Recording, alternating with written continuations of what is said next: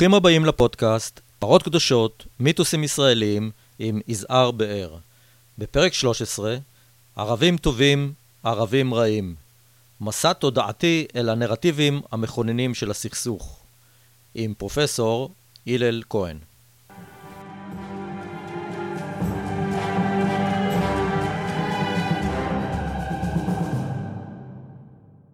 הלל כהן שלום. שלום וברכה. אתה מזרחן, פרופסור לימודי אסלאם באוניברסיטה העברית, עיתונאי לשעבר, באת מרקע דתי-לאומי ואתה גם פעיל זכויות אדם. פרסמת כמה ספרים חשובים.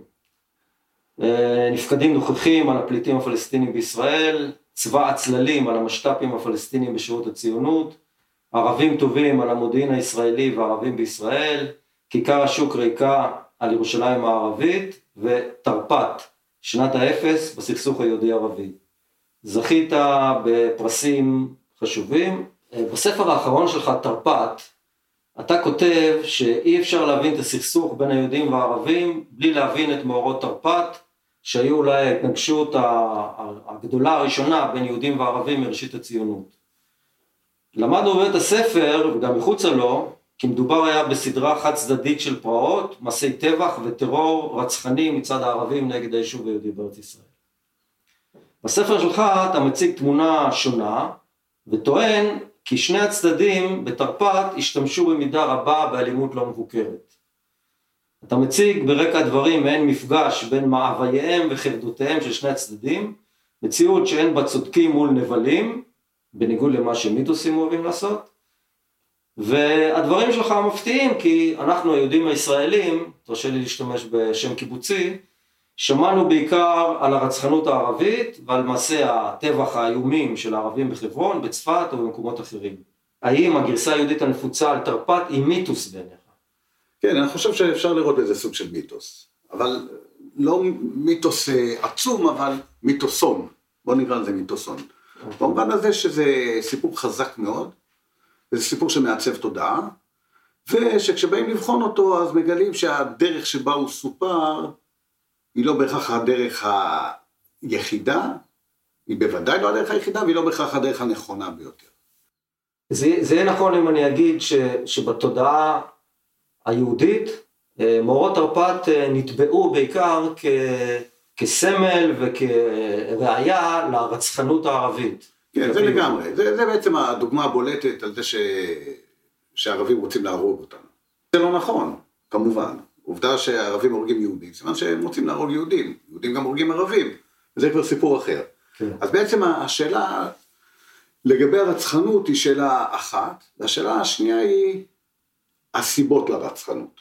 ובעצם אני חושב שמה שאני ניסיתי לעשות בספר זה לא להגיד, תראו, יש גם רצחנות יהודית, ולא רק רצחנות ערבית, שזה חלק מה, ממה שאני עושה שם, אלא להגיד משהו נוסף, שהדרך שמספרים את זה, זה בעצם להגיד לנו, הם סתם הורגים אותנו. הם סתם הורגים אותנו כמו שהרגו יהודים בפולניה, וכמו שהרגו יהודים בגרמניה, וכמו שהרגו יהודים, ב... יהודים בספרד, ובכל מקום, אז הורגים, אה, הרגו יהודים בארץ ישראל. ומה שאני ניסיתי להגיד, בואו נסתכל על זה בראייה היסטורית יותר מדוקדקת, ונראה מה היו הסיבות והטענות, ומה היה אפילו נאמר מידת האמת בסיבות והטענות.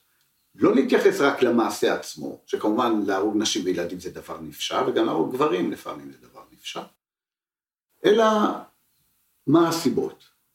ועכשיו אני צריך כבר לעשות את ההבחנה בין, אה, בין להבין את הסיבות לבין להצדיק, כי אני לא חושב שאם אנחנו מבינים משהו, זה אומר שאנחנו מצדיקים אותו, אבל אם אנחנו מבינים משהו, אנחנו יודעים יותר. דרך שבה זה הרבה פעמים מסופר, זו דרך שמונעת מאיתנו הבנה. ואת זה בעצם רציתי לפזר טיפה.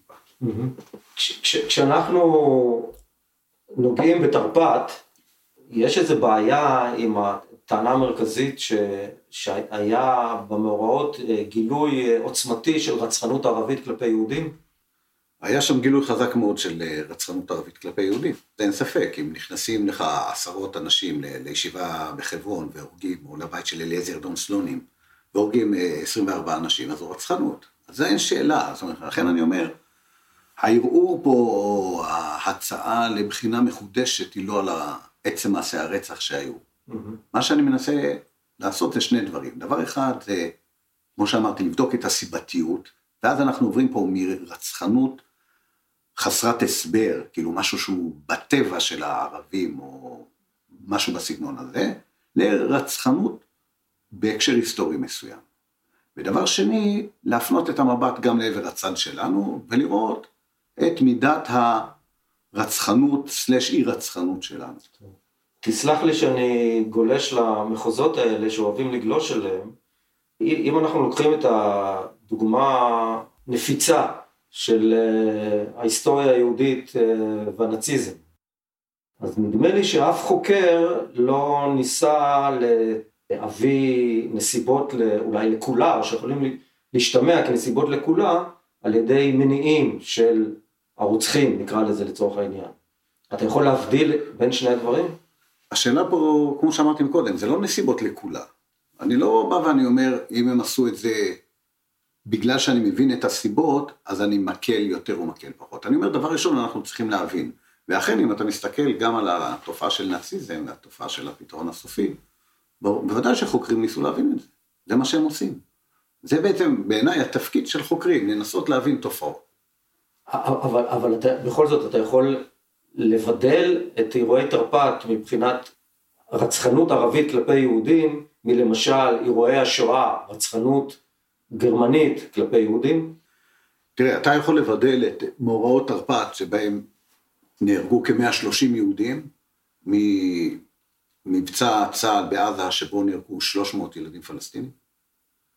איך אתה מבדל ביניהם? מה זה נקרא לבדל? יש לנו פה מעשים של הרג הדדי. הדוגמה של גרמניה, אתה יודע, זה תמיד, הגרמניה הנאצית זה תמיד נותן לנו איזה מסך עשן שהרבה פעמים מקשה עלינו להבין דברים. Mm-hmm. אבל ניקח את התוקפנות ההדדית בין יהודים לערבים שנמשכת מלפני תרפ"ט ועד היום. הרג, ההרג של אזרחים פלסטינים בעזה בהפצצות של חיל האוויר. הרי אם אתה מסתכל על זה מנקודת מבט פלסטינית, זה, זה, זה טבע, חסר הבחנה, בקנה מידה הרבה יותר גדול ממאורעות תרפ"ט, שאין שאין לו סיבה. אלא אם כן אתה בא ואתה בוחן את הסיבה שלו, אבל במיינסטרים הפלסטיני אתה לא בוחן את הסיבה שלו. המיינסטרים הישראלי כמובן יגיד, זה ברור, הם אה, יורים אה, טילי קסאם וגראד על יישובי הדרום, ולכן יש לנו זכות לעשות את זה. אז לכן פה, שם אנחנו נמצאים, בשיח הזה. האם אנחנו מסתגרים בשיח הפנים-יהודי ואנחנו משווים את אירועי תרפ"ט לשואה, או שאנחנו מסתכלים על השיח הפלסטיני-ישראלי ואנחנו משווים את אירועי תרפ"ט לעופרת יצוקה.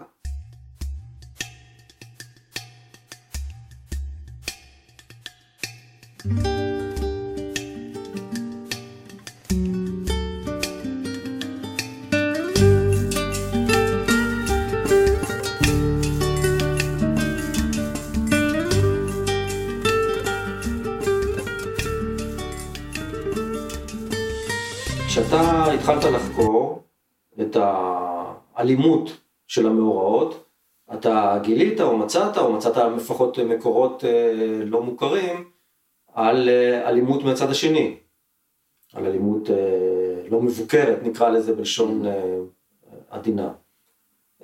הופתעת? כן, אני, אני הופתעתי.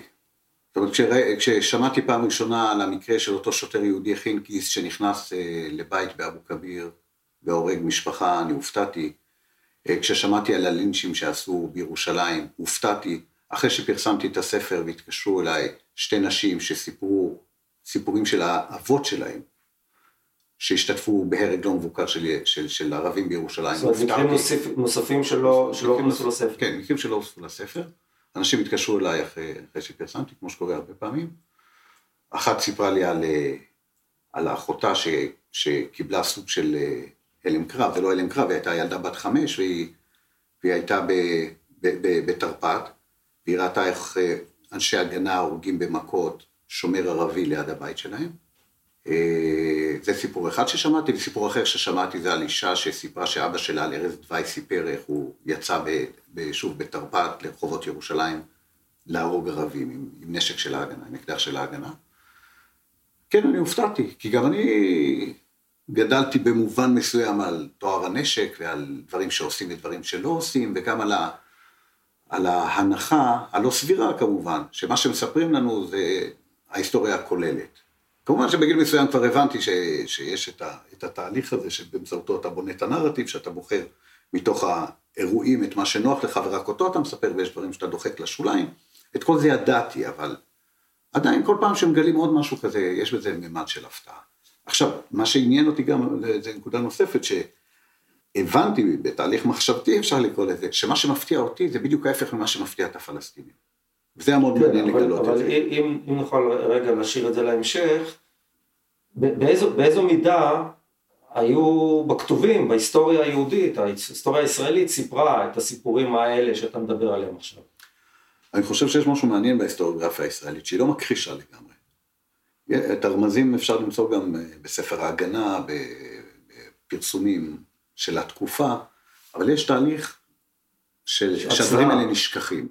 כן. עכשיו, מה שאני, גם מסקנה שאני הגעתי אליה, או לפחות שאפשר, מסקנה אפשרית שהגעתי אליה, זה שההשכחה הזו היא במשך רוב הזמן היא לא הייתה השכחה מכוונת, אלא זה תהליך מלמטה ולא מלמעלה, שהוא טבעי מאוד, ובמסגרת התהליך הזה, כל ציבור זוכר את ההרוגים שלו לטובה, בונה דימוי של האויב שלו מאוד מאוד שלילי, ולא בגלל שזה ככה בספרי הלימוד, אלא בגלל שאם מתים אנשים שהם בני העם שלך או קרובים שלך, אתה מאוד מרגיש כלפיהם. אם מת מישהו אחר או נהרג מישהו אחר, זה לא מעניין אותך, כן. או פחות מעניין אותך. ולכן לאט לאט הסיפור שלך, אודות הקורבניות שלך, אודות התוקפנות של הצד האחר, הולך ומתעצם, ומה שאתה עשית, הדברים השליליים, במרכאות או בלי, הולכים ונגנזים. וככה הסיפור הזה נוצר. אז לפני שאנחנו נכנסים לעובי הקורה, אם, אם אתה יכול להגיד במה מדובר, א', לא כולם קראו את הספר שלך, לא די. כולם מצויים, ב, לא כולם מצויים ב, בהיסטוריה בכלל.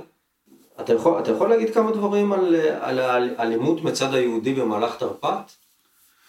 תראה, יש מקרה אחד שהוא היה בדיונים בוועדת החקירה הבריטית אה, בעקבות מאורעות תרפ"ט, וזה היה מקרה ש, ששם התעוררה השאלה בעצם, מי היה ההרוג הראשון בתרפ"ט? כי היה בחור ערבי שהוא היה סוחר ירקות, שבא עם הארגזי ירקות שלו ועם חמור, ויחד עם חבר שלו לאזור שכונת מאה שערים, בשכונת הבוכרים בירושלים, ובעצם עשו לו לינץ' והוא נהרג. וזה היה עוד לפני הטבח בחברון, אני מדבר על יום שישי, שבו התחילו המאורעות, אבל זה היה לפני ההתקפה על שכונת הגורג'ים, ויכול להיות שזה היה האירוע הראשון. זאת אומרת שההרוג הראשון בכלל בתרפ"ט היה ערבי ולא, ולא, ולא יהודי, ומה ששוב מאוד uh, הפתיע אותי במובן מסוים שימח אותי לראות, זה שהפרטנר שלו, החבר שלו, מי שהציל אותו הייתה אישה חרדית מגאולה.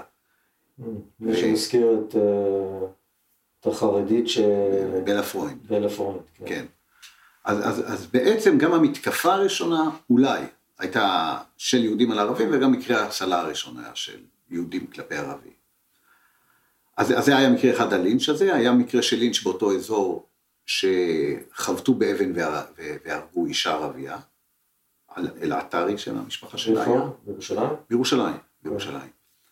ושוב, אני מדבר על לפני הטבח בחברון, אחרי הטבח בחברון היה את המקרה של, של חינקיס, שאני מזכיר בספר, שהוא נכנס לבית באבו כביר והורג אה, חמישה אנשים. חינקיס הוא שוטר יהודי, שוטר ש- יהודי, שוטר יהודי. במשטרה הבריטית. בדיוק. אה, והוא קצת לפני כן, אה, איש הגנה מת בעצם בידיים שלו, כן. מירי ערבי, ואז הוא יוצא למין פעולת נקם, שבמשך השנים, והוא נידון למוות על ידי הבריטים, ואז משחדים את השופט הבריטי בערעורים, את התובע הבריטי בשלב הערעור, והוא, והוא ממירים את פסק הדין שלו למאסר עולם, גזר הדין למאסר עולם, ואז בעצם הוא משתחרר בח- בחנינה בשנת 37, אם אני לא טועה. ובשנים שאחרי זה הסיפור שלו הולך ומשתנה מאדם שהרג נשים וילדים, ל...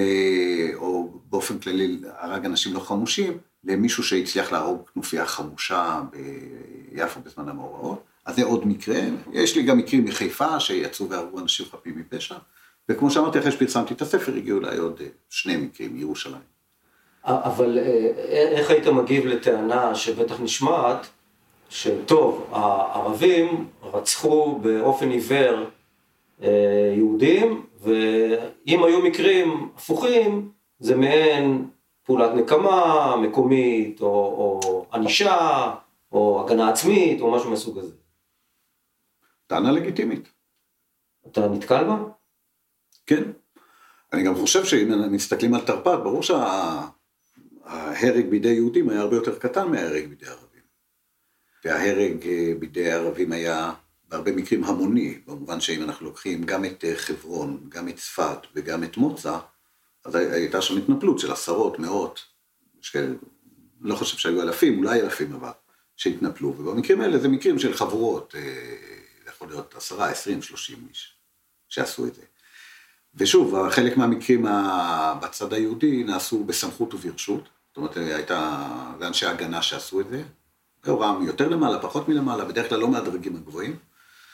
ובמקרה הפלסטיני זה היה, בעצם זה היה הטבע של האירוע, זאת אומרת, אה, מעשי אלימות המוניים. אז כן, יש, יש הבדלים. אני לא, אני לא, אני לא חושב ש, שמדובר פה על פעולות זהות. Okay. עכשיו, לגבי אה, הסיבתיות של המאורעות, או של תחילת המאורעות, בעצם אה, אתה, אתה יכול להצביע על אה, סיבתיות מובהקת פרובוקציה יהודית או ערבית או יוזמה או הכוונה, החלטה. לא, אני, אני חושב שהעניין שבאירועים כאלה, וזה נכון, כמו שמדברים על האינתיפאדה הראשונה, ויש לנו תהליכים עמוקים, יש טריגר. הטריגר בעיניי פחות חשוב, מה שחשוב זה התהליכים העמוקים. התהליך העמוק שקורה בארץ מ-1917, מהצהרת בלפור והלאה, זה שהערבים מבינים שהיהודים באים לארץ על מנת להפוך אותה לארץ יהודית. ולדבר הזה הם מתנגדים. הם מתנגדים בגלל שהם חושבים שזה הארץ שלהם, והם לא רוצים לחיות תחת שלטון זר. ואז השאלה באיזה אמצעים מתקוממים נגד זה. אז יש פה ושם מקרים של אלימות, יש פעילות דיפלומטית, יש פעילות פוליטית, והדברים האלה לא כל כך עובדים. ואז בעצם מבחינה, מבחינת הציבור הערבי שכאן בארץ, זה, זה תחושה מאוד קשה של, של ייאוש, אפשרות שיש בה קושי מאוד גדול מבחינה לאומית, אבל יש בה גם את הממד הדתי, ולכן נכנס, כשנכנס הממד הדתי, הדבר הזה מתעצם, שהיהודים בעצם משתלטים לא רק על הארץ, אלא גם ובעיקר על קודשי האסלאם, על אל-אקצא, על, על, על הר הבית, וחייבים לעשות משהו. ומה זה המשהו שחייבים לעשות? אז זה, זה בעצם הרקע הכללי, ובתוך זה באמת השאלה שאיך דברים מתעצבים בצורה שהם מתעצבים, שזה, אני לא, אני לא חושב שיש לנו את כל התשובות.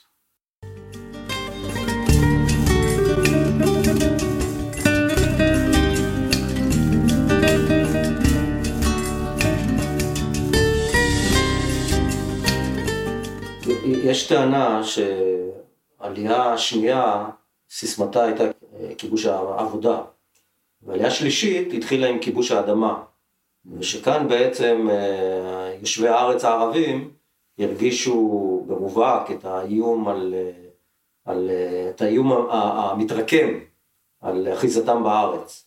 אתה רואה איזשהו קשר בין מאורעות תרפ"ט לעלייה שלישית? תראה, בתרפ"ט אנחנו כבר אחרי עלייה שנייה ואחרי עלייה שלישית. אבל אנחנו באמת באווירה הזו. זה נכון שהיו קצת כמה שנים בדיוק לפני תרפ"ט של אה, חולשה של התנועה הציונית, מסיבות תקציביות אה, וכולי, אבל אני חושב שהשילוב של תמיכה בריטית והפעילות של אנשי העניות האלה הם אלה שיוצרים את התחושה שהיא מאוד מובהקת ומאוד מאוד ברורה. יש יותר ויותר יהודים, הם מקבלים משרות אה, כאלה ואחרות, הם רוכשים קרקע, יש פה בעיה. אתה רואה איזה, איזה שהם מקבילות, רקע והנסיבות שהובילו למורות תרפ"ט למשהו שמתרחש היום? אנחנו נמצאים באותו תהליך. אנחנו נמצאים בתהליך שבו יש פה שני עמים שטוענים לבעלות על הארץ, והם נאבקים ביניהם. ואז בתוך, בתוך הסיפור הזה יש תקופות שהמתח הוא יותר מובהק, ויש תקופות ש, שיש פחות מתח. ויש את הממד הדתי שגם עכשיו הוא, יש תקופות שהוא תופס יותר מרכזיות כמו, כמו בזמן האחרון וכמו סביב תרפ"ט, שיש יותר מאבק סביב, אה, סביב הר הבית או אל-אקצא, שיש תחושה מוצדקת, לפעמים יותר לפעמים פחות, שאחת המטרות של היהודים זה לבנות את בית המקדש, לפוצץ את המסגדים. חוץ מעניין, ה... נקרא לזה הרצחנות הערבית, בדימוי או במיתוס היהודי, איזה עוד אה, אלמנטים מרכזיים או מיתוסים מרכזיים יהודיים אתה מזהה ב... לגבי מאורעות תרפ"ט? יש אה, דבר מאוד מרכזי בתרפ"ט, וזה יכולת ההגנה היהודית. זאת אומרת, העמידה על החרב. ההוכחה בעצם, תרפ"ט הייתה הוכחה שאפשר לשרוד בארץ רק באמצעות שימוש בנשק. וההוכחה הייתה על ידי זה שבאמת קהילות שהיו, פח, שהיו יותר רחוקות מהמעשה הציוני, שהיו לא חמושות, כמו הקהילה של חברון והקהילה של צפת, הן הקהילות שנפגעו הכי הרבה. ולעומת זאת, אה, אזורים אה, בירושלים ובמקומות אחרים שההגנה הייתה מאורגנת בהם, אז האזורים האלה לא נפגעו. אז אני חושב שהאתוס ה...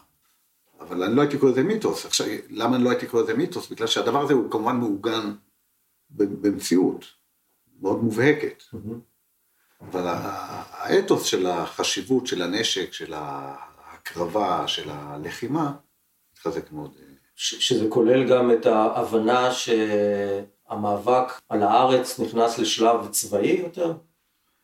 כן, שאי אפשר יהיה בדרכי נועם להפוך את הארץ לארץ יהודית. שצריך לאחוז בנשק. בספרים הקודמים שלך אתה עוסק בנושאים אחרים שקשורים לקונפליקט, כמו שהזכרנו בהתחלה, ועולה הרושם שהמיתוסים אצלנו הם בסופו של דבר מין תמונת תשליל, מין תמונת מראה של, של הצד השני.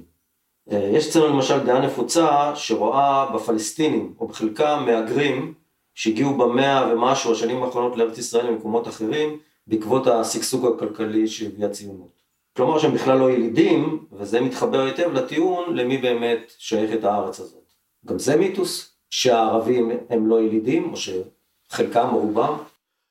תראה, אני, אני לא משתמש במילה מיתוס בצורה כל כך אה, תדירה כמוך. בעיניי זה. אתה יודע מה, לצורך הדיון, בוא לא, לא ניתקע עם המושג מיתוס, בוא נדבר על, על הטיעון, לא, בצורה יותר חופשית. כן, אני רואה בזה טיעון, ואני רואה בזה טיעון... אה, שנובע בעצם מאיזשהו מצב תודעה מאוד מעניין. כי ברור שהיהודים הם מהגרים בארץ, רוב מוחלט של היהודים לא נולדו, הסבים שלהם לא נולדו בארץ, אז ברור שהם מהגרים.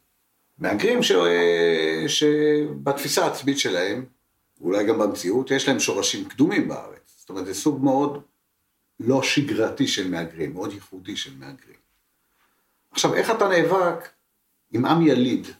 מה אתה, מה, מה, מה זה עם יליד? כשהתחילה התנועה הציונית היו פה 400-500 אלף אה, ערבים. מה אתה אומר עליהם? זאת אומרת שהם, אה, שהם לא מפה. אתה מנסה ל, ל, לבנות מצב שבו הטיעונים שלך יהיו לא פחות חזקים מהטיעונים שלהם.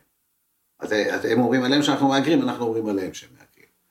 שוב, כי כל שיח מתנהל בתוך גבולות השיח שלו, אז לא רואים בעצם שמבחינה ערבית או מבחינה אסלאמית, זה בכלל לא רלוונטי אם בן אדם מסוים נולד במצרים, או נולד בעיראק, או נולד בעבר הירדן, לגבי הפלסטיניות שלו.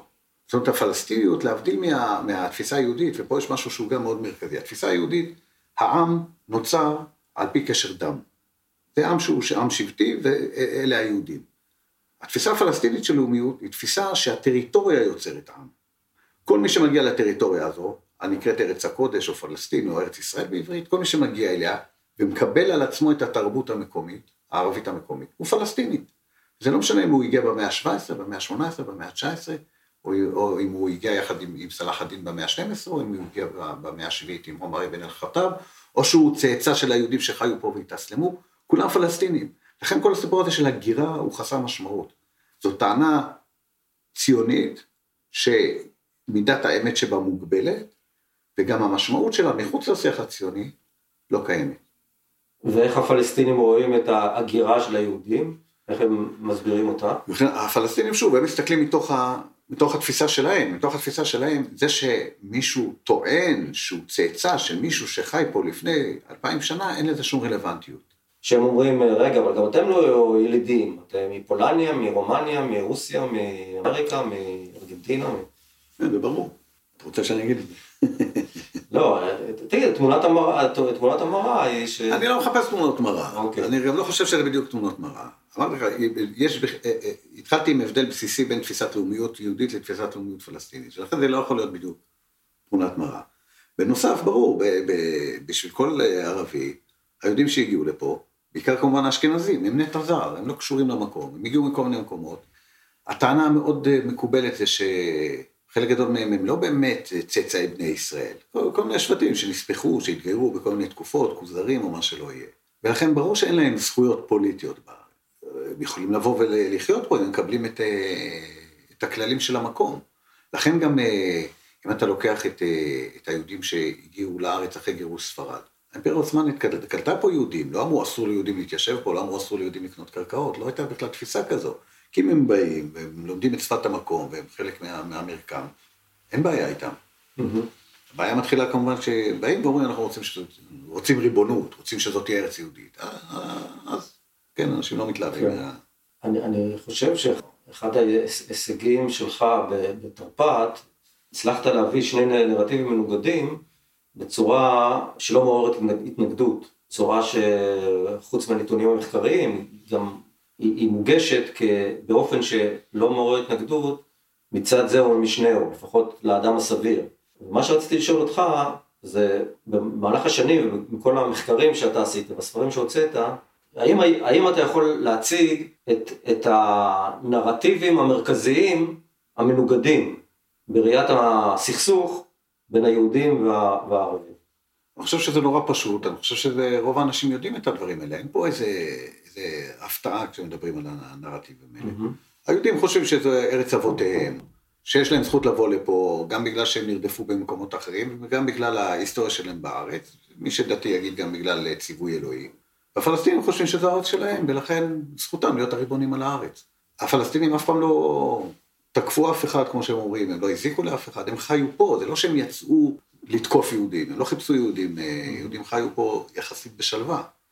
אז לכן כשמגיעים לפה היהודים ואומרים אנחנו רוצים להקים מדינה יהודית, יש בזה גם מבחינת ההבנה הפלסטינית גם מימד של בגידה. כי יהודים נקלטו פה וחיו פה כשהם, כשהם, כשהם נרדפו באירופה. אז הסיפור הזה של הבגידה היהודית הוא מרכזי, הסיפור של שזו הארץ שלנו, וברור שמי שחי בארץ מסוימת יש לו את זכות הריבונות עליה, וסימן השאלה על, ה, על הזכויות היהודיות. ומה אנחנו לא רואים לגבי הערבים? יש איזושהי הנחה ש, שזה שהיהודי, ש, שהערבים נמצאים פה, זה לא מקנה להם שום זכויות. אתה לוקח אפילו אדם כמו ש"י עגנון, אז הוא כותב, הם היו פה כמו שומרים בזמן שעם ישראל בגלות. זה בעצם המעמד שלהם. לכן כשאנחנו חוזרים לפה... תפיסה תלמודית. כן, וכשאנחנו חוזרים לפה, אז ברור שהריבונות צריכה לחזור אלינו. אבל למה זה ברור? למה שזה יהיה ברור להם? זאת אומרת, זה שזה ברור לנו, ליהודים, שיש לנו זכות לבוא לארץ, זה לא אומר שזה יהיה ברור לערבים שיש ליהודים זכות לבוא לארץ.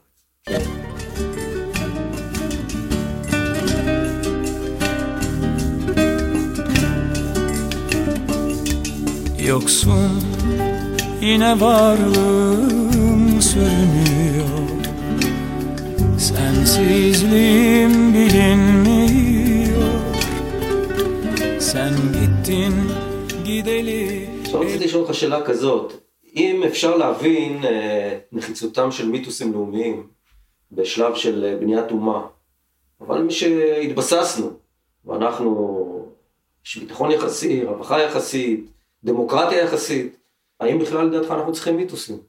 אין לי יחס ערכי למיתוסים. מי שרוצה שיהיה לו מיתוסים, שיהיה, מי שלא רוצה שלא יהיה. אתה מבין, מה, מה השאלה פה בכלל? לא, אבל אתה, אתה עושה לך עבודה קלה. בוא ניקח את, ה, את המיתוס של, של טוהר הנשק. Mm-hmm. אה, למשל, התעסקתי עם מיתוס הל"ה. Mm-hmm. אז אחת הטענות הייתה, אחד, אחד מהמיתוסים לגבי הל"ה היה הסיפור של הרועה הערבי, שכנראה לא היה ולא נברא.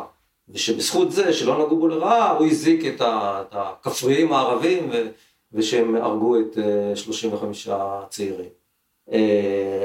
אה, העניין הזה הוא ליווה לאורך שנים את אה, צה"ל, אפילו בזמנו מאיר פעיל אמר שנעשו גם כמה מעשי ירי בשבויים וכדומה, על סמך אותו מיתוס ש, שהנה היינו רחמנים בני רחמנים ותראו מה קרה לל"ה. אז ככה שזה לא פשוט, מיתוסים יכולים להיות הם יכולים להיות אפילו מסוכנים.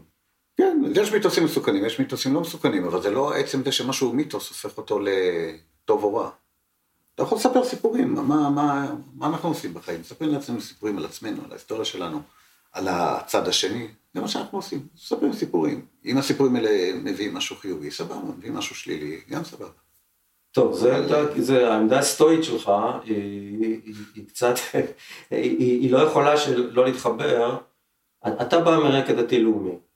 בעצם, ברוך השם. בעצם באת, אפשר להגיד, ללא אה, ידיעה, באופן מוחלט, ללא ידיעה על הנעשה בתודעה הערבית, על העולם, עולם לאף המושגי. אחד אין, לאף אחד אין... אה, לא, לא, אני לא, אני לא, אני לא מבקר אותך, לא, זה לא קשור לדתי-לאומי. למי שגדל בתנועת העבודה, יש לו ידיעה על משהו? עוד פחות. כן, כן, ברור לי, לאף. אף אחד אין לו ידיעה. יותר מזה, לאנשים אין גם ידיעה לגבי עצמם. אנשים נולדים בלי ידיעה. יש כאלה שאומרים שבבטן יש איזה מלאך שמלמד את הכל ואז נותן להם מכה. יכול להיות שזה נכון, אני לא יודע. אנשים נולדים בלי תודעה, וכל אחד יודע מה שהוא לומד ומה שמלמדים אותו, נכון? אבל אני רוצה לשאול אותך שאלה אחרת. אתה, בוא נקרא לזה במילים גסות, אתה יצאת מת- כמתנחל להכיר את סביבתך, ומתוך זה התחברת לאט לאט לעולם התודעה של הצד השני. אוקיי. אתה, אתה יכול לס- לשתף אותנו קצת באופן אישי את ההתחלה, מה, מה קורה לך במפגשים הראשונים? מה אתה, במה אתה נתקל? מה, מה, מה עובר לך בפנים? טוב, אני יכול לנסות לשחזר את זה. זו תקופה הייתי בן אה, 17 בערך. איפה היית? איפה, איפה חיית אז? כן, זה היה בדיוק אחרי המהפך של 77, אולי שנה אחרי. הקימו את היישוב בית אל, בית אל ב', את הישיבה והיישוב שם. מגיל 15 וחצי כבר לא הייתי בבית ספר, הסתובבתי בכל מיני מקומות, ואז מישהו פנה אליי, אני אפילו לא זוכר מי, מקימים ישיבה בבית אל, אם אתה רוצה ללמוד, והלכנו שלושה חבר'ה ללמוד שם. הורדנו קרוון והתחלנו ללמוד. ואז, בגלל שאני באותה תקופה כבר אה, דיברתי קצת ערבית, הסתובבתי גם לפני כן בכפרים באזור ירושלים, התחלתי ללכת למחנה פליטים שליד אה, בית אל, ג'לזון. כן. והתודעה שלי, אם אני יכול לשחזר אותה באותו זמן, הייתה, אני הסתכלתי כזה בזלזול על אנשים שמפחדים להיכנס לכפרים ערבים ולמחנות פליטים. אמרתי, אנחנו יהודים, הארץ הזו שלנו, אני הולך בכל מקום בלי פחד, אני הולך לכל מקום בלי נשק, וככה הסתובבתי. אז זה התחיל מה, מה, מה, מהדבר הזה. אבל גם מאוד אהבתי לשמוע. הסתובבת מה, כנער בן 16-17? נער בן 16-17. ואז למדת ערבית גם. ואז הערבית שלי, כן, השתפרה. היית הולך לבד בדרך כלל? הייתי הולך לבד. הייתי הולך לבד. ואיך קיבלו אותך בתור מתנחל? לא, קיבלו אותי מאוד יפה ברוב המקומות וברוב ברוב הזמן. אני בעצם באותה תקופה ביקרתי ב... הלכתי ברגל בלמעלה מ-200 כפרים. הייתי הולך יום, יומיים, שלושה, ארבעה. לבדך? מכפר לכפר. רוב הפעמים לבד, לפעמים חברים שהתעניינו הצטרפו. מה, מה אתה היית אומר לבני שיחך? מרחבה, אסלאמו עליכום. מי אתה? איך הצגת את עצמך? לא, הלכתי עם כיפה ו... הלכת עם כיפה? ברור. כן. שבריר זקן אולי. לא, הם, הם היו סקרנים ל, ל, לש- לראות אותי, לשמוע אותי, ואני הייתי סקרן לשמוע מהם, זה היה מאוד, מאוד פשוט. איך, איך אתה מסביר את זה היום, אחרי שהוצאתם כל כך הרבה ספרים על, העניין, על הקונפליקט ועל תרפ"ט, ש, שבעצם אה, הצד שמרגיש שהוא, שארצו נגנבה, מקבל את, ה, את הכובש, או את הצד השני בצורה כזאת? כן, שאלתי את עצמי את השאלה הזו. אבל בעצם כשאנחנו מסתכלים על כל התקופה, נגיד מ- מתחילת הציונות ועד היום, אנחנו רואים שיש אה, תקופות של אה, מתח ותקופות של רגיעה. בתקופות של רגיעה, שני הצדדים מקבלים אחד את השני. אם אתה תלך היום, שזה לא תקופה מאוד של רגיעה, אבל אם תלך היום לקניון הדר או קניון מלחה בירושלים, יש שם גם מוכרים ערבים, גם קונים ערבים. זאת אומרת שיש איזה משהו בסכסוך של שלנו. החיים. משהו של החיים ומשהו שהוא, שהוא לא מלחמת הכל בכל תמידית. בעצם, אם הזכרנו את המושג רצחנות לפני כן, רמת הרצחנות בסכסוך הישראלי-פלסטיני היא לא מאוד גבוהה. ובעצם עד, אה, עד. שוב אני חוזר לעופרת יצוקה ולמבצעים האחרים של צה"ל בעזה, הפצצות מהאוויר, וגם הכניסות שהיו הקרקעיות. לגבי מה שקרה כאן, רמת הרצחנות לא הייתה גדולה. לא, לא, לא הפלסטינים ולא הישראלים השתמשו בכל העוצמה בשביל לפגוע בצד השני. אז אני אומר כמין מאמר מוסגר, אבל בהקשר הזה ש... שזה לא שאתה כל יהודי שרואים רוצים להרוג אותו, כמו שיהודים לא כל ערבי שרואים רוצים להרוג. בעצם בדרך כלל לא רוצים להרוג. אוקיי, אז נמשיך. אז אתה נער מגיע. בן 15, 16, 17, מסתובב, כן, מסתובב, 200 מגיע. כפרים. כן, מגיע לכל כפר, אם זה, אם זה שעת צהריים מזמינים אותי לארוחת צהריים, אם זה שעת ערב מזמינים אותי בדרך כלל לישון. מה זה מזמינים לישון? האנשים אקראיים שרואים אותי ברחוב, בדרך כלל. מסתכלים, אומרים שלום, אני עונה שלום, מה אתה עושה? אני אומר, אני מסתכל, אני באתי לבקר. התחלתי להגיד, אני באתי לשמוע, מעניין אותי מה, מה הכפר הזה, איך אתם חיים, איזה משהו כזה מאוד מאוד ראשוני ותמים. ובדרך כלל אומרים, תפאדל תשרב שי, מזמינים אותך לשתות תה, רדה עימנה, אתה רוצה גם לאכול איתנו בצהריים, אם זה ערב, ואז אם זה לילה, טוב, נשים את המזרונים, נלך לישון ונקום. ואז בבוקר שוב ממשיך, בערב שיחות, אתה יודע, יושבים כולם ומדברים, ובבוקר אותו דבר. אז עשיתי את זה גם במחנות הפליטים, בג'לזון, בפארה, במחנות אחרים, וככה יצא לי לשמוע יותר ויותר אנשים. מה, ש, מה שקרה לי, כמו שאמרתי, אני באתי עם התחושה הזו, ארץ ישראל שלנו, אני הולך בכל מקום, והסיפור הזה, לאט לאט הבנתי שארץ ישראל היא גם שלהם. לא איזה מהלך אה, מחשבתי דרמטי, מאוד, מאוד בסיסי אפילו, שהם באמת קשורים למקום, שהזיכרונות שלהם מלפני 48, במיוחד של הפליטים, ומה שהם מספרים זה חלק מאוד מרכזי בתודעה שלהם, שהם לא משקרים לי כשהם מדברים על האהבה שלהם והקשר שלהם לארץ, לפעמים כשהם מספרים על איך גירשו אותם. אז הבנתי שיש פה עוד עם שיש לו תחושות. ואז מה קורה לך מבפנים? אני מבין שיש אה, מציאות מורכבת. אני חייב להגיד למען אה, הסדר הטוב והשקיפות, ששנינו שירתנו בתקופות שונות ככתבים בשטחים של אה, השבועון כל העיר. ודאי אצטרך לשאול אותך, בטח אנשים ישראלים מן השורה באים ואומרים לך, לא, לא פחדת, לא חששת, שלא תקום בבוקר? אני יכול להגיד שפעמיים היה לי מקרה לא נעים. אני מתכוון בתקופה ההיא, היו לי מקרים לא נעימים בתקופות אחרות. חוויתי שני לינצ'ים. בשני הלינצ'ים שחוויתי הצילו אותי פלסטינים, אז, אז לכן... ניסיון לינץ'. כן. ניסיון לינץ' של פלסטינים בך? ניסיון של לינץ', כן, אולי לינץ' זה מילה, זאת אומרת מתקפה קשה. פעם אחת הייתי על אופנוע באזור בית לחם וכיסחו אותי באבנים ובסלעים ומישהו הכניס אותי לבית שלו, ופעם אחרת ליד, ליד רמאללה, ש... בתור ש... כתב או בתור... לא, בשנה, בפעם הזו זה לא היה בתור כתב, זה היה לפני שהייתי כתב, זה היה באינתיפאדה הראשונה. ובפעם השנייה, זה היה כן בתור כתב, במהומות מנהרת הכותל בספטמבר 96, שאני הייתי ב... ליד רמאללה והיו שם מסוקי קרב של צה"ל, היו מזכ"רים למעלה, ומישהו מה... מהג'מאעה צעק, יש פה יהודי, הוא מטווח את המזכ"רים. ואז התנפלו עליי, הגיע כוח 17, טאק, שלף אותי, העלה אותי על ג'יפ והוציא אותי למוקטעה. אז אני, כאילו, זה לא שאני איזה תמים שאתה יודע... ומה שני האירועים שאמרת, אה, שלא לינץ'? לא, לא, אלה שני המקרים. אה. לא, אה. מהתקופה ההיא. בתקופה לפני כן, כן, אז היה פעם אחת לאיזה מקום שאיזה ילד זרק אבן, אתה יודע, דברים כאלה. מאוד אה, שוליים.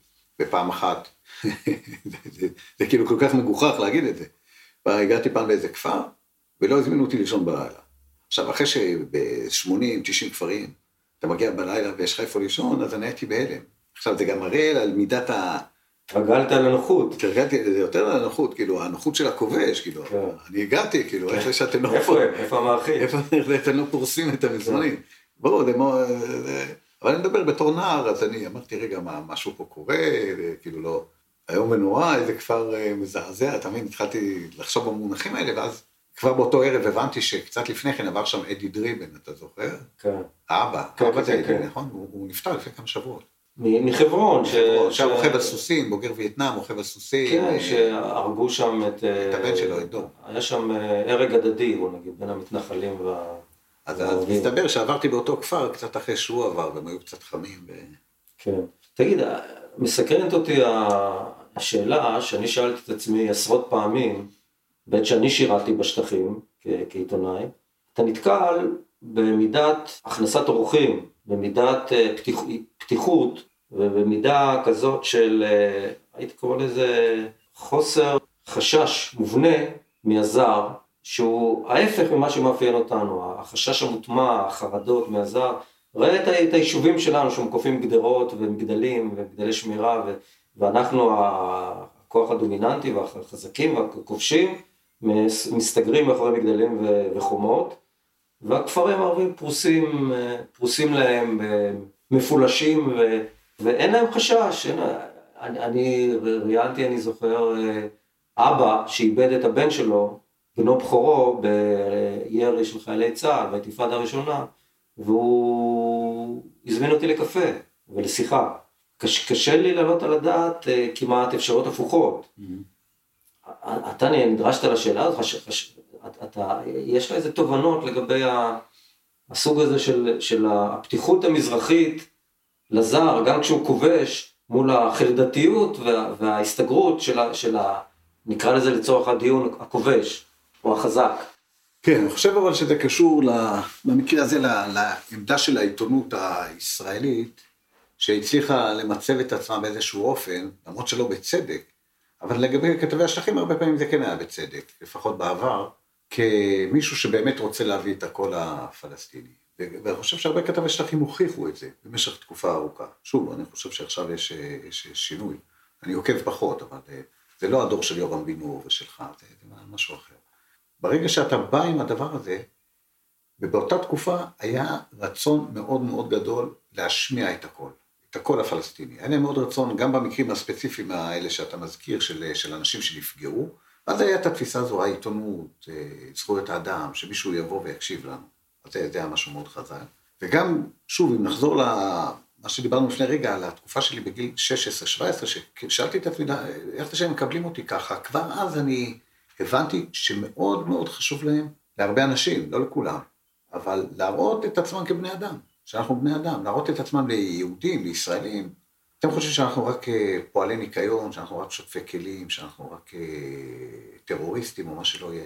בואו תיכנסו, תראו, תראו איך אנחנו חיים.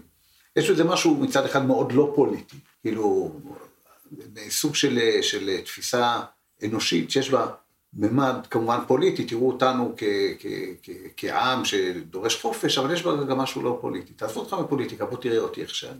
כן. לא, אבל יש לדעתי גם את העניין השבטי, התרבותי, המסורתי, שאורח הוא, הוא, הוא הכל בעצם, מין אה, תרבות של אברהם אבינו, תרבות תנכית כזאת. אני חושב שאי אפשר להתעלם גם מהנוכחות הזאת של, של הדברים, ככה אני הרגשתי לפחות. אני לא יודע, יש פה, יש פה גם את הצד הקשה לעשות את הניתוח של הדבר הזה, גם את הצד הקולוניאליסטי וגם את הצד ש, ש, שאתה אומר, שגם במה שאתה אומר יש עדים קולוניאליים. זאת אומרת, הקולוניאליסטי שבדרך כלל לכובש, וזה דבר שהוא אבסורדי, אבל לכובש יש נגישות לנכבש, שהנכבש באיזשהו שלב מעניק אותה. עד שהוא מתקומם, אבל הוא מעניק אותה. היום, עובדה שעכשיו זה כבר לא יכול להיות. מה שאני עשיתי לפני 30 שנה אי אפשר לעשות היום, וגם עיתונאים היום לא יכולים לעשות את מה שהם עשו לפני 20 שנה. הדבר הזה אולי יחזור ואולי לא, אבל יש, יש את ה... ולעומת זאת, הכובש הוא לא מעניק את הפתיחות הזו לנכבש. לא רק בגלל מזרח ומערב, אלא בגלל שהוא, א', החרדה שלו, בגלל שהוא יודע שהוא כובש. הוא יודע שמגיע לו לחטוף, אז הוא לא יכניס אליו הביתה את, את הנכבש. יש איזה סוג של, של סגירות או חשדנות, שבין היתר נובעת. בטח יש עוד הרבה סיבות. כן. Kalbim bu acıyı saklıyor Yıllar sonra bile hiç kimseye söyleyemedim Bu sevdayı kalbime gömdüm ve sen öldün אז אם נחזור לימים המוקדמים, שאתה מתחיל להתחכך בנרטיב של הצד השני. אז, אז באיזו מידה זה, זה משפיע, מה, אתה יכול לתאר את הדינמיקה, זה, זה, זה משפיע עליך, מיד אתה רואה שיש סיפור אחר, זה, זה תהליך איטי, אתה, אתה יהודי, ישראלי, מתנחל, אתה נפגש עם ערבים בני המקום. כן, זה, זה לא היה כל כך מסובך כמו שזה נראה. בסך הכל הבנתי שהנה יש פה את הסיפור שלהם והם צודקים, אבל שזה לא, בעיניי זה לא הוריד מהעוצמה של הסיפור שלנו, מהצדק של הסיפור שלנו. זאת אומרת, יצרתי לעצמי איזה תפיסה תודעתית, שזו גם התפיסה בתרפ"ט, בספר, זאת אומרת שבעצם אפשר להגיד היא מלווה אותי כמעט 40 שנה, שזה שהם צודקים זה לא אומר שאנחנו טועים, וזה שאנחנו צודקים זה לא אומר שהם טועים. ואני מצליח ליישב בין שני הדברים האלה. עכשיו, זה, זה שאני מצליח כ, כ, כתרגיל מחשבתי וגם כ, כדרך חיים, זה כמובן לא משקף את המציאות בשטח, כי המציאות בשטח זה אנשים הורגים אחד את השני בגלל שהם מאמינים לסיפורים שלהם. אבל אני לא הורג ולא נהרג, כן לא, אולי אני כן אהרג בקרוב, אני מקווה שאני לא אהרוג בקרוב.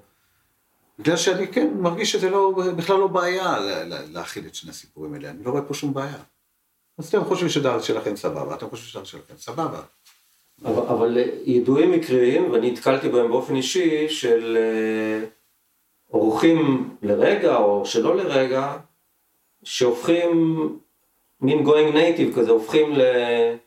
מגיעים להזדהות אה, גמורה ומוחלטת עם הצד השני. מין סינדרום שטוקהולם כזה. אתה, אתה רואה את, ה, את הדברים האלה ש, שמבקרים באופן מוחלט את, ה, את, את, את, את הצד המקורי שלהם או את, או את הנרטיב של הצד המקורי שלהם ומזדהים באופן מוחלט עם, עם הצד השני. טוב, אז כמו שאתה מבין, הגישה שלי היא אחרת לגמרי, הגישה שלי... לא, לא, אבל לא הרגשת אה, שאתה מסתכן בהגעה לדבר כזה? לא. אני, החיים שלי זה תורה, החיים שלי זה ארץ ישראל, החיים שלי זה עם ישראל. והחיים שלהם זה החיים שלהם. ואני חושב שאני רואה את המכלול הזה, ואני לא רואה בו, אני, אני לא מדרג בין שניהם. אני חושב ששניהם נהדרים, ושניהם יפים, ושניהם אה, בעלי תוקף. אני אגיד לך יותר מזה, אני יושב פה, אני יושב לפעמים בבית, אני לפעמים שומע פיוטים תוך כדי שאני קורא, ולפעמים אני שומע קריאת קוראן תוך כדי שאני קורא. שניהם באיזשהו מקום נהיו חלק ממני, אבל אני שייך לזה ולא לזה. מסיבות אה, ש... שנולדתי פה ולא נולדתי שם. הייתי נולד בבלטה, במחנה הפליטים, הייתי משהו אחר. אתה לא סובל לא מפיצול אישיות ולא מרגשות אשם? אני לא סובל מרגשות אשם מספיקים. זאת אומרת, אני חושב שאנחנו כחברה ישראלית טועים בדרך שאנחנו מתנהלים. ואני חושב שאני לא עושה כלום בשביל לשנות. אז כאילו אם יש לי רגשות אשם זה שאני לא עושה מספיק אה, לשנות. אה, אתה פועל קצת בנושא זכויות אדם. עזוב, עזוב, זה פינאץ, לעומת הגודל של הבעיה ו... זאת אומרת, אתה מרגיש אשם שאתה לא פועל מספיק? אם יש לי רגשות אשם זה סביב זה. אין לי את ה... אני מאוד מבין את ההורים שלי שבאו לארץ, כן, אימא אה, שלי שהגיעה מפולניה לפני השואה, ואבא שלי שהגיע מאפגניסטן בשנות החמישים. לשניהם היו סיבות מאוד טובות, ובעיניי לגיטימיות לבוא לך. ואני חי פה כי החלטתי להישאר לחיות פה, כי אני חושב שיש לי זכות לחיות פה. החלק הזה הוא כמובן מובהק. מצד שני, ברור שיחס שלנו כמדינה לפלסטינים, ההשתלטות על האדמות, לתת, להשאיר אותם תחת כיבוש, והיחס לפלסטינים לאזרחי ישראל, כל הדברים האלה הם בעייתיים מאוד. ואיפה אתה נוקט אה, הכרעה מוסרית כשהיא נחוצה? מה זה הכרעה מוסרית כשהיא נחוצה? אם נעשות אה, עוולות, אדם מוסרי צריך להכריע הכרעות מוסריות. אז מה, איזה הכרעה מוסרית אני יכול לעשות? אז אני חושב שזה לא בסדר, מה זה הכרעה מוסרית? אלה מילים. אז אני חושב שזה לא בסדר. נו, בעדן. יש אנשים שנוקטים מעשה. איזה מעשה? תגיד את המעשה הכי דרמטי שמישהו יכול לעשות במציאות. לא, אני אכניס לך לפה. אוקיי. הסתכלות פנורמית על הקונפליקט שלנו, הבלתי נגמר. ולא נמאס לדבר עליו? למה אתה מדבר כל הזמן על הקונפליקט הזה? אתה מבין בדברים אחרים? אני הזמנתי אותך. למה לא תלך לאנשים שמבינים במוזיקה, באוכל? יש אה, איזשהו סיכוי ליישב אותו פעם? אין לי מושג. אינטואיציה? תראה, אם אנשים ישתנו, אז המציאות תשתנה. השינוי, כמובן, יכול לבוא או בכפייה מלמעלה, או שינוי של תודעה של אנשים. אם התודעה של אנשים תשתנה. יש, יש לא מעט פלסטינים ש... מוכנים לחיים בשוויון ובכבוד בארץ, יש לא מעט ישראלים, עכשיו מה זה לא מעט, אני לא מדבר על, על רוב באחוזים. זאת אומרת, יש, יש פלסטינים שאני נפגש איתם ואנחנו מדברים, אנחנו אומרים אוקיי, יש פה משהו ששנינו היינו מסכימים. אבל בכל אחד מאיתנו בחברה שלו הוא, הוא מיעוט מאוד קטן, ויש את המציאות בחוץ שלא מאפשרת. אז אם יותר אנשים, או רוב האנשים יחשבו ככה, כן, בואו נחיה ביחד ולא בארץ הזו של כולם. לא משנה, כאילו ברמה התיאורטית. ברמת החזון, ברור שזה, כאופציה זה קיים. לאוסלו היה סיכוי אי פעם? אוסלו זה סיפור לא, לא ברור. כי לא ברור לא מה הישראלים התכוונו באוסלו ולא מה הפלסטינים רצו באוסלו. זאת אומרת, מדינת ישראל לא התחייבה למדינה פלסטינית ולא התחייבה להפסיק את ההתנחלות. אז, אז מה כן? הפלסטינים, האם הם התכוונו באמת להסתפק במדינה פלסטינית, אפילו זו שלא, שלא הובטחה להם, או שהם רצו את כל השטח? גם על זה אין תשובה חד משמעית. זאת אומרת, אין תשובה חד משמעית, כי לא הייתה תשובה פלסטינית, חד משמעית על השאלה הזאת. תגיד, אה, אני יכול לשאול אותך שאלה אישית? נגיד. אתה לא חייב לענות עליה. בסדר. אתה היום איש אקדמיה, פרופסור, היה איזה מיתוס ירושלמי שאתה היית פעם הומלס מבחירה. אתה מאשר? אני מאשר. היית יכול להגיד כמה מילים, מה הביא אותך לזה ואיך אתה רואה את השיפט שעשית? טוב, גם לא צריך להגזים עם העניין הזה, זה היה כמה חודשים. חלק מזה היה קשור לעצלנות שלי, שלא רציתי לעבוד. ואז מה עשית? אז אה, היו כל מיני דרכים למצוא מקומות לישון. אבל- ישנת בגן סאקר, איזה תקופה. לא, לא, לא, לא. זה לא תקופה. לא תקופה. חודשים. לא, מה פתאום. ואספת ירקות בש- במחנה יהודה. אבל זה, זה בדיוק, אתה רואה, זה דוגמה יפה למיתוסים. מספיק שבן אדם פעם אחת יושב בלילה בגן סאקר, אומר אחרי זה לחברים שלו, בוא'נה, ישנתי לילה בגן סאקר, איזה sucker אני. אתה סיפרת לי פעם. לא אמרתי שלא ישנתי פעם אחת, אבל ברגע שהפעם אחת בדמיון שלך הופכת לחודשים ארוכים, למה? דווקא התקדמת יפה. אם זה נכון, התקדמת יפה. Hastayım sanıyor Yastayım kimse bilmiyor. Seni son gördüğüm yerde yıllar sonra O gün geldi yine aklıma. Bu kez bir elimde kızım içimde fırtına. Göçüp gittiğin o yolda Sen varmışsın gibi her gece ışığı kapatmadım. Gel gör ki ben hala yokluğuna alışamadım. Şimdi eşim dostum beni hastayım sanıyor. Yastayım hiç kimse bilmiyor